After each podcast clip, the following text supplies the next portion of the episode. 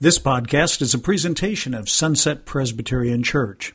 For more information, log on to our website at www.sunsetpres.org. Well, good morning. It's an important day for Sunset. Mike's ordination and our elders have decided they want to honor those who have been a part of uh, the transition served so faithfully uh, during this time, so we hope that you'll stay for that. So, just a great day. It's also the second week of our series in the book of Judges. We began this series last week, and if you were not here, you missed us playing a piece of Holding Out for a Hero in church, yes. You know that song if you were, you know, a little older than, say, 12 or 15 in the 80s, or you've watched Shrek 2. And, and really, the lyrics of this song actually speak to the reality of the book of Judges. They really do. Uh, it says, Where have all the good men gone, and where are all the gods? And where's the streetwise Hercules to fight the rising odds? Isn't there a white knight upon a fiery steed? Late at night I toss and turn and dream of what I need. I need a hero. I'm looking out for a hero till the end of the night. And he's got to be strong and he's got to be fast and he's got to be fresh from the fight. I need a hero. I'm holding out for a hero till the morning light. And he's got to be sure and it's got to be soon and he's got to be larger than life. And in the book of Judges, we're going to meet a number of heroes. God called them judges that he raised up to rescue his people. Um, and I told you last week that Judges is in many ways a very disturbing and often bloody and violent book. If Judges were a movie, it would get an R rating for sure. So it helps that we're simply going to read or tell the story to you, uh, kind of keep it in the black and white pages of Scripture. But I also want you to understand that for the people alive at that time, this was very difficult season of Israel's history. Those who still wanted to follow Yahweh became very discouraged as they watched what was happening around them. Now, at the beginning and the end of the book of Joshua, which is kind of uh, the book that precedes Judges before we get to First and Second, or First and Second Samuel, and then the Kings. God gives very specific directions to Joshua and the people. He tells them that He's going to give them the land. Moses has led them through the wilderness uh, for 40 years, and now finally they're going to come into the land, and Joshua is going to lead them there.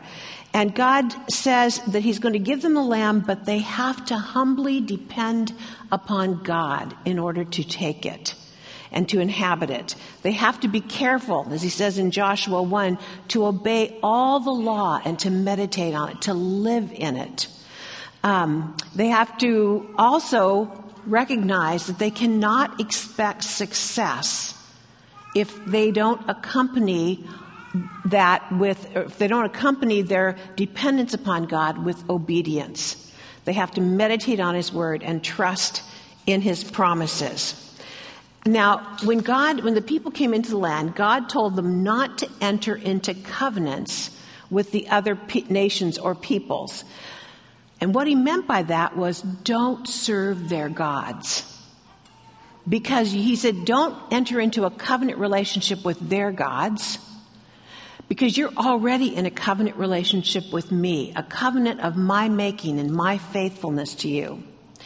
I also want you to understand that the purpose of driving out, not all of the people from the land of Canaan, but those who particularly um, often practiced child sacrifice or whose uh, religions were bloody or violent, God said, I want, to, I want you to drive them out. But this was not vengeful and it wasn't even economic, it was spiritual. They were to be removed so that Israel would not fall under their religious influence. They were to build a home country in which they served God and lived out the reality of who God was, which often was a God of love and justice, in a way most of the surrounding nations, if not all of them, did not live. They were to live in such a way that the other nations would say, I want to be part of that. That is far better than the way we live. Because remember, when God made his covenant with Abraham to bless Abraham and the nation that would come from Abraham, he also said, I'm going to bless all the nations through you. So God wanted the people's lives to reflect who God was. Now, chapter one records their initial movement into the land and their first uh, few battles, the first couple driving out. Tim Keller says it actually kind of reads like a collection of Israel's press releases about their campaign. It's, it's, it's good, but it's kind of their spin on why they aren't quite as successful as we would assume they would be uh, in light of God's promise to them. So it leaves us feeling a bit of sympathy for them, like, oh, it's too bad. But in chapter two, we're going to find out what God's assessment of their lack of complete victory is. And so open your Bibles, if you would, to Judges chapter 2. Uh, grab your phone if that's how you access God's Word, or get a Bible from in front of you, because we're going to read a couple chapters, or some pretty long sections of a couple chapters here in uh, the book of Judges. And so I want you to be able to follow along. It'll be, um, it'll be helpful. Chapter 2 says, And the angel of the Lord went up from Gilgal to Bochim and said, I brought you up out of Egypt and led you into the land I gave your ancestors. I said, I shall, I will never break my covenant with you, and you shall not make a covenant with the people of this land, but you shall break down all their altars. Let me pause there for a moment because you're thinking, what? An angel takes a road trip and this opens this cha- what's this all about? Well, let me be very honest and say you have no idea what this is about unless you've read the book of Joshua and connected what's going on here with Joshua 5, where God said he made a covenant with his people, uh, and he says to them, Today I have rolled away the reproach of Egypt. And this is in Gilgal that God does this in Joshua 5. I've rolled away the reproach of Egypt from you. So this is the place, Gilgal, where God has said, I'm going to enter into a relationship with you, not one that's based on how good you've done or how obedient you've been, but based solely on my grace, motivated not by anything that they had done, but by God's loving kindness. Uh, the Hebrew word for that kind of loving kindness is hesed, faithful, faithful love. So when the angel, so we may not attach any significance to where this angel goes, but the people of Israel did. They understood completely that this was a reenactment of that moment earlier in their history. And this is the angel is saying to them, Your God is a rescuing, promise keeping, faithful God. Now, remember last week when I told you there's at least three reasons why you might want to study this book despite, despite the fact that it is a bit disturbing? I said, first of all, if you need to know that God is not just a second chance God, that God is a third chance and a fourth chance and a fifth chance and a sixth chance and a seventh chance God, if you need to know that, then Judges might be a book for you. If you feel like this world is a dark place, another school shooting, 10 people murdered, crime, sexual assault, misuse of power, uh, struggles worldwide, when you feel like days are dark and you think, God, where are you in all of this? Then, if you feel that way, Judges may be a book for you. And if you've ever looked up to, trusted, and followed a leader that you believed was following God, only to find out that somehow they had moved away from following God, perhaps even using their spiritual influence and power for selfish gain, for notoriety, or other selfish endeavors, then Judges is a book for you. And the beginning of chapter 2 is God giving Israel a second, a third, a fourth, a fifth, a sixth chance to follow him and to choose him over worship of anything less than God. But again and again, as we're going to see in this chapter, they will choose something less than God. The God who gives all good things will be turned away from. because they believe that somehow, perhaps, what these other nations are offering, what their gods, little g, are offering, might be better. So let's keep reading here. The end of verse 2, God says, after he says, I made this covenant with you, you shall break down all their altars, yet you have disobeyed me. Why have you done this? He says. Why have you done this? Um, and I have also said, I will not drive them out before you. They will become traps for you, and their gods will become snares to you. And when the angel of the Lord had spoken these things to all of the Israelites, the people wept aloud, and they called the place Bochim because they, and there they offered sacrifices to the Lord. And so what happens here is that they repent. The people hear it. They recognize that God had told them He would rescue them. And so they come back and they repent. But often human repentance is short lived. We're terrible at remembering that repentance is to lead to dependence. So what happens is we repent, but then life gets better. And we go back to no longer depending on God. And that's exactly what the people do. And this next section, starting with verse 6, is so important because it is the cycle that we are going to see repeated over and over and over again in the book of Judges. Verse 6 After Joshua had dismissed the Israelites and they went to take and they went to take possession of the land each to their own inheritance and the people served the Lord throughout the lifetime of Joshua and the elders who outlived him, who had seen all the great things the Lord had done for Israel. Joshua, son of Nun, the servant of the Lord, died at age 110. And they buried him in the land of his inheritance, Timnath Heres, in the hill country of Ephraim, north of Mount Gaash. After that whole generation had been gathered to their ancestors, another generation grew up who knew neither the Lord nor what he had done for Israel. People, this is why we tell the story of our faith. This is why we talk about what God has done. We do this because we hand it down to the next generation. So important for us to teach people not to forget and to teach them how to tell their own story. Verse 11 Then Israelites did evil in the eyes of the Lord and served the Baals.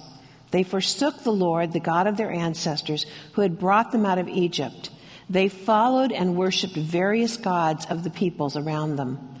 They aroused the Lord's anger because they forsook him and served Baal and the Ashtaroths.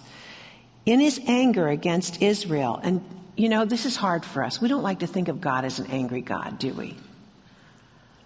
God is angry, but he is not vengeful. You have to understand, this is not like human anger. The closest we come to this is a parent whose heart is incensed as they watch their child go through something horribly dark and difficult and needless. And the parent's heart becomes angry, not so much at the child, though that's part of it, at their choices, but at what is happening to them. That's the closest we come, and even then we're imperfect. But God experiences the whole range of human emotions, and we see that here as he becomes angry. And in his anger against Israel, the Lord gave them into the hands of raiders who plundered them. He said, Is this what you want? All right, you can have it. You can have it. He sold them into the hands of their enemies all around, whom they were, whom they were no longer able to resist.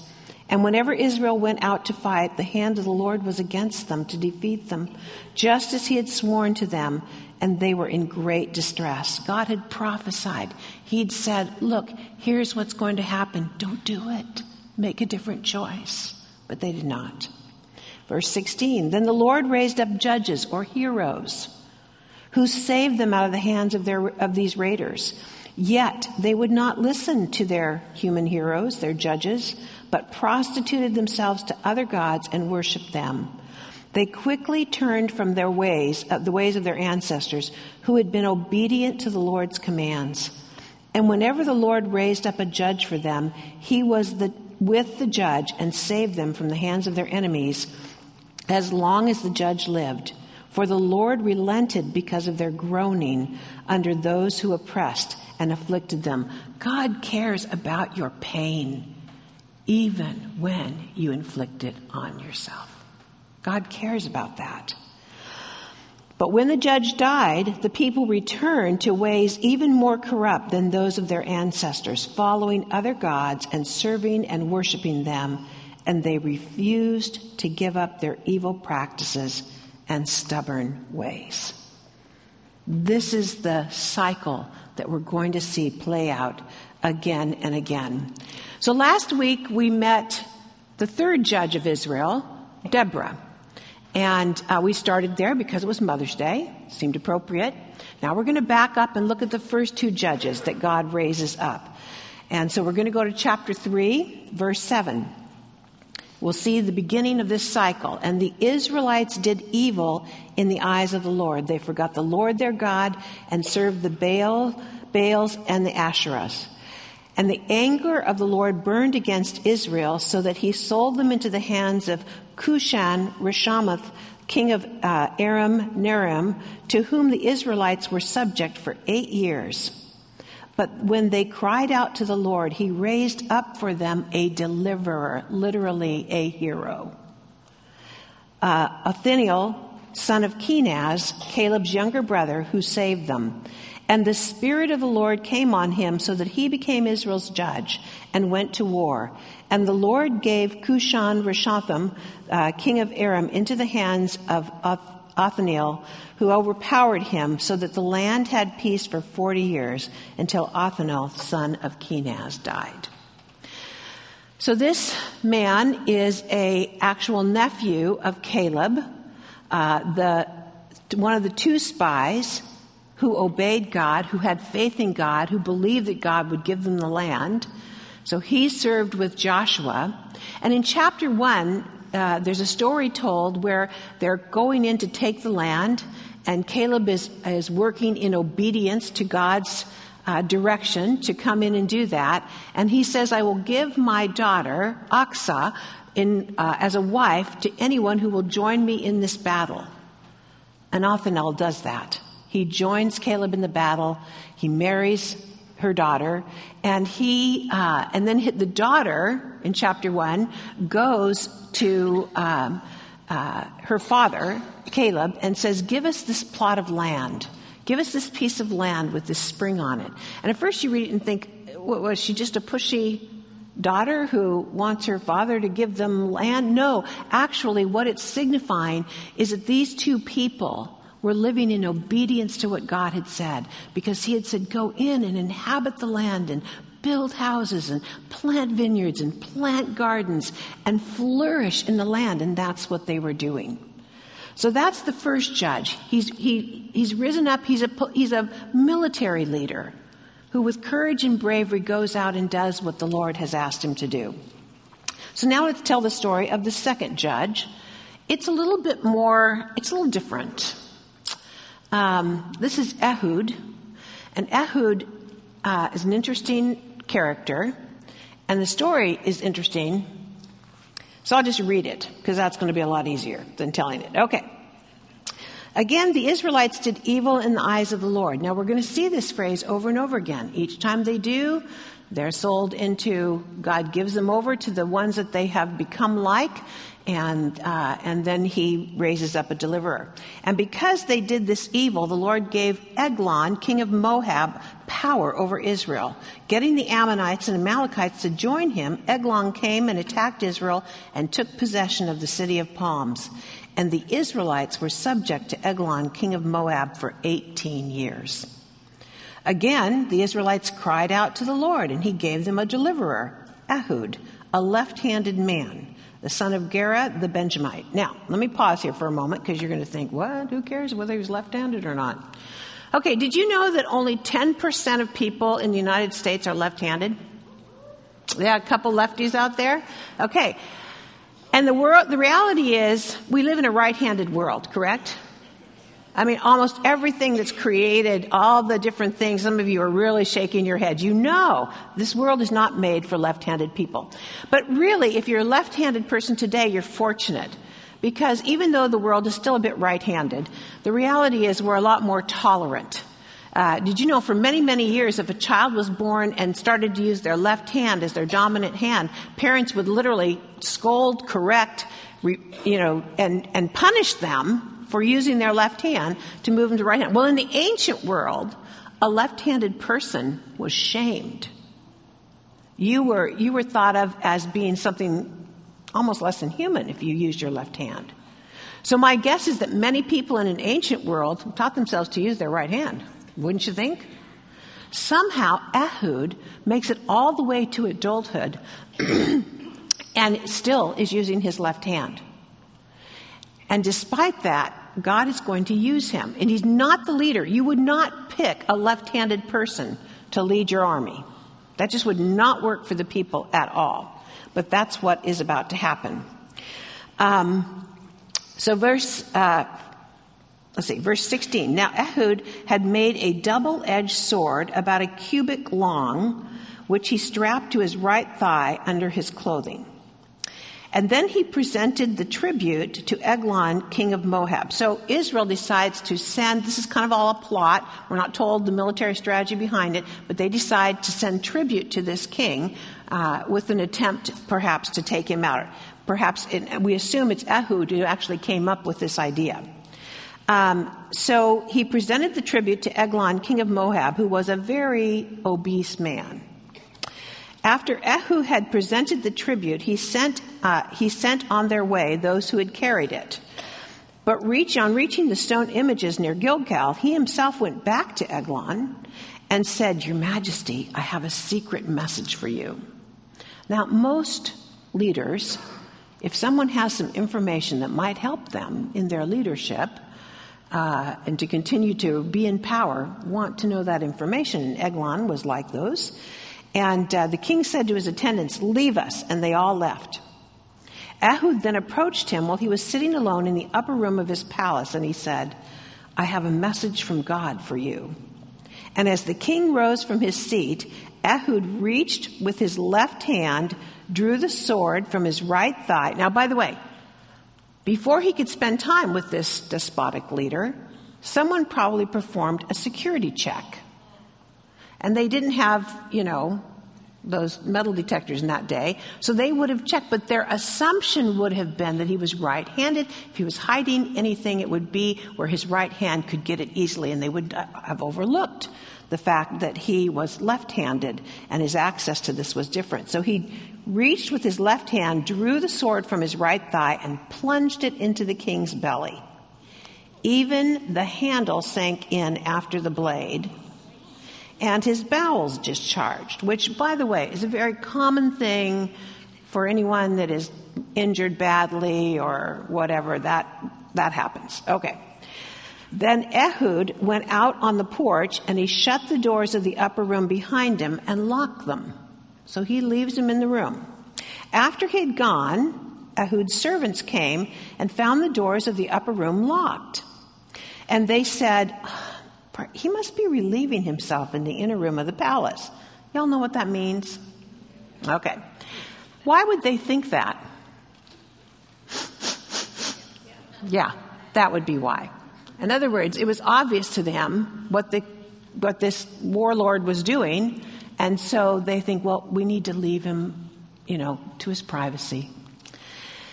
While they waited, Ehud uh, Oh, they waited to the point of embarrassment. Can't possibly be taking him this long. And when he did not open the doors of the room, they took a key and unlocked them, and there they saw their Lord fallen to the floor dead. While they waited, Ehud got away, and he passed by the stone images and escaped. And when he arrived, he blew a, a, trumpet in the hill country of Ephraim, and the Israelites went down with him from the hills, with him leading them. Follow me, he ordered, for the Lord has given Moab, your enemy, into your hands. So they followed him down and took possession of the fords of the Jordan that led to Moab, and they allowed no one to cross over. And at that time they struck down about 10,000 Moabites all vigorous and strong, not one escaped. And that day Moab was made subject to Israel, and the land had peace for 80 years. Second, or uh, second judge of, uh, of Israel in that time. Now, if you're sitting here thinking to yourself, so what's the deal here? These are interesting stories, but what gives? What is this really all about? Let me quickly give you five things that are the foundational truths for the rest of our journey through the book of Judges. Why is this stuff important?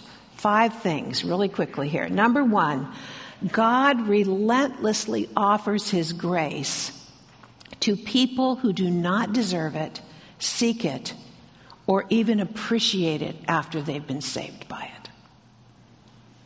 Who are those people? People like you, people like me. This ought to deeply encourage us. This is a God who says, I will continue to offer my grace and my love to people. Number two, there is always a tension around grace. This tension is between God's unconditional love and his deep desire for obedience. This is what is happening in Judges 2. Remember, I read that part where it says, And you shall not make a covenant with the people of this land, but you shall break down their altars. And then God says, Yet you've disobeyed me. Why have you done this? In a sense, what God is saying to his people is, You have put me in an impossible situation.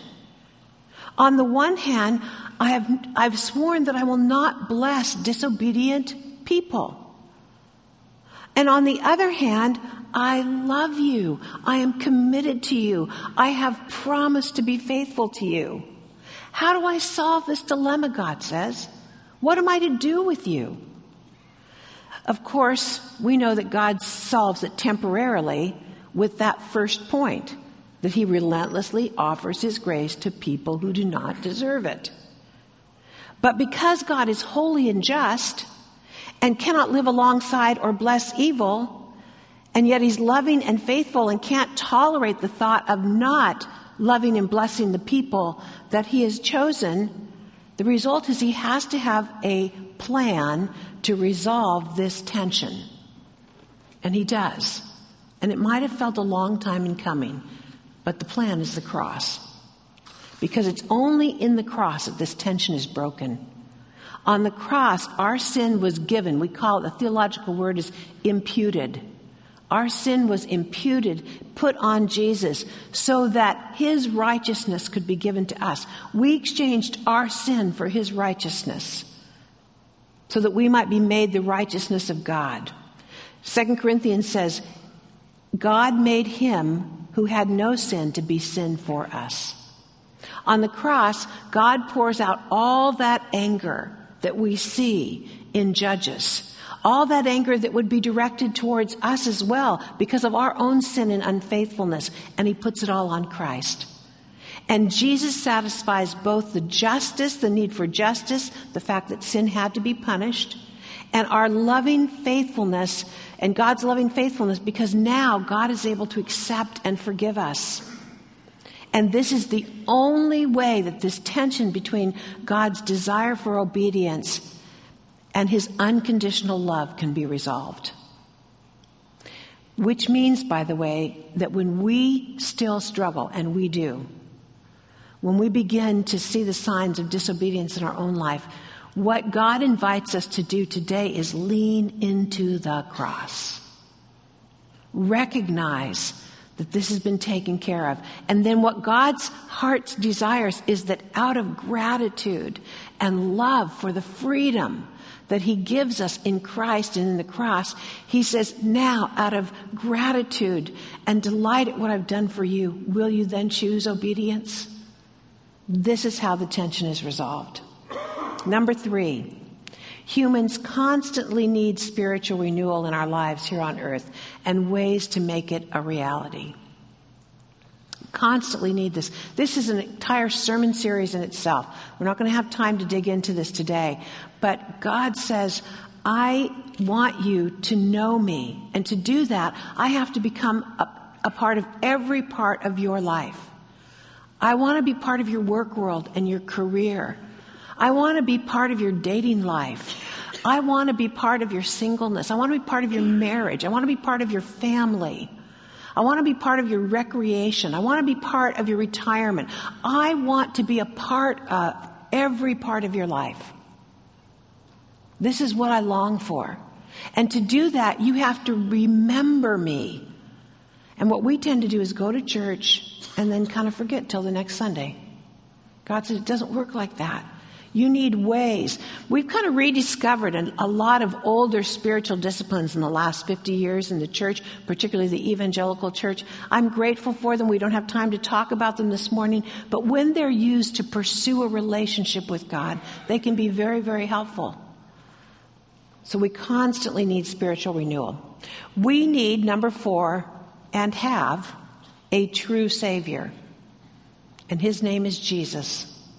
He's the one to whom all other human saviors point, both through their flaws and their strengths. God says, I want you to recognize that when you follow a human leader, that's not the person you give all your allegiance to. They're not your Savior, they're an under shepherd. And all human leaders hopefully typify some part, both in their flaws and in their strengths. Who Jesus, that we need a Savior, that we need Jesus. Deborah led with courage and wisdom and character and collaboration. She may have been perhaps the best example of the way Christ came and lived and offered himself as a Savior. She joined with the people Othniel was a faithful warrior who carried out what God commanded him in obedience, just as Jesus was a faithful warrior against sin and guilt and evil and injustice in our world.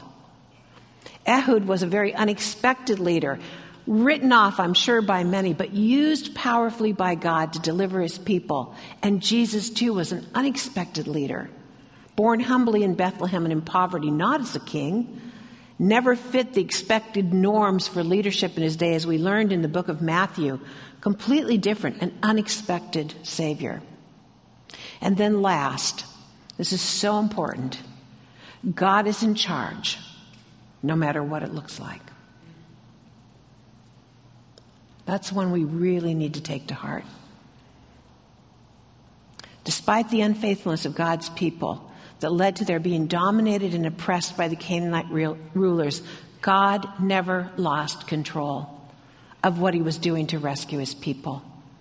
And God has not lost control today. So let me ask you this What in your life right now makes you feel like perhaps God is not in control? Disease? Unrealized dreams? Great big disappointments in the way life has turned out, broken relationships, daily burdens that feel absolutely overwhelming, addictions that seem to win every time, deep wounds that refuse or seemingly refuse to be healed despite your hardest efforts. I want you to know that I honor your pain and your struggle, and so does God. But I also want you to know He has not lost control.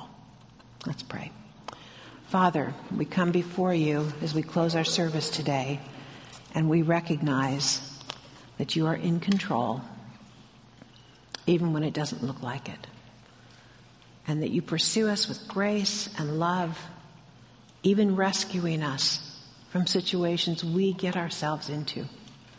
We are so grateful that you've given us a Savior. And Father, as we move from this service to a time of celebrating humans, some are who, who are met, we may consider human heroes, people who serve quietly behind the scenes, unknown, people who serve up here on this platform.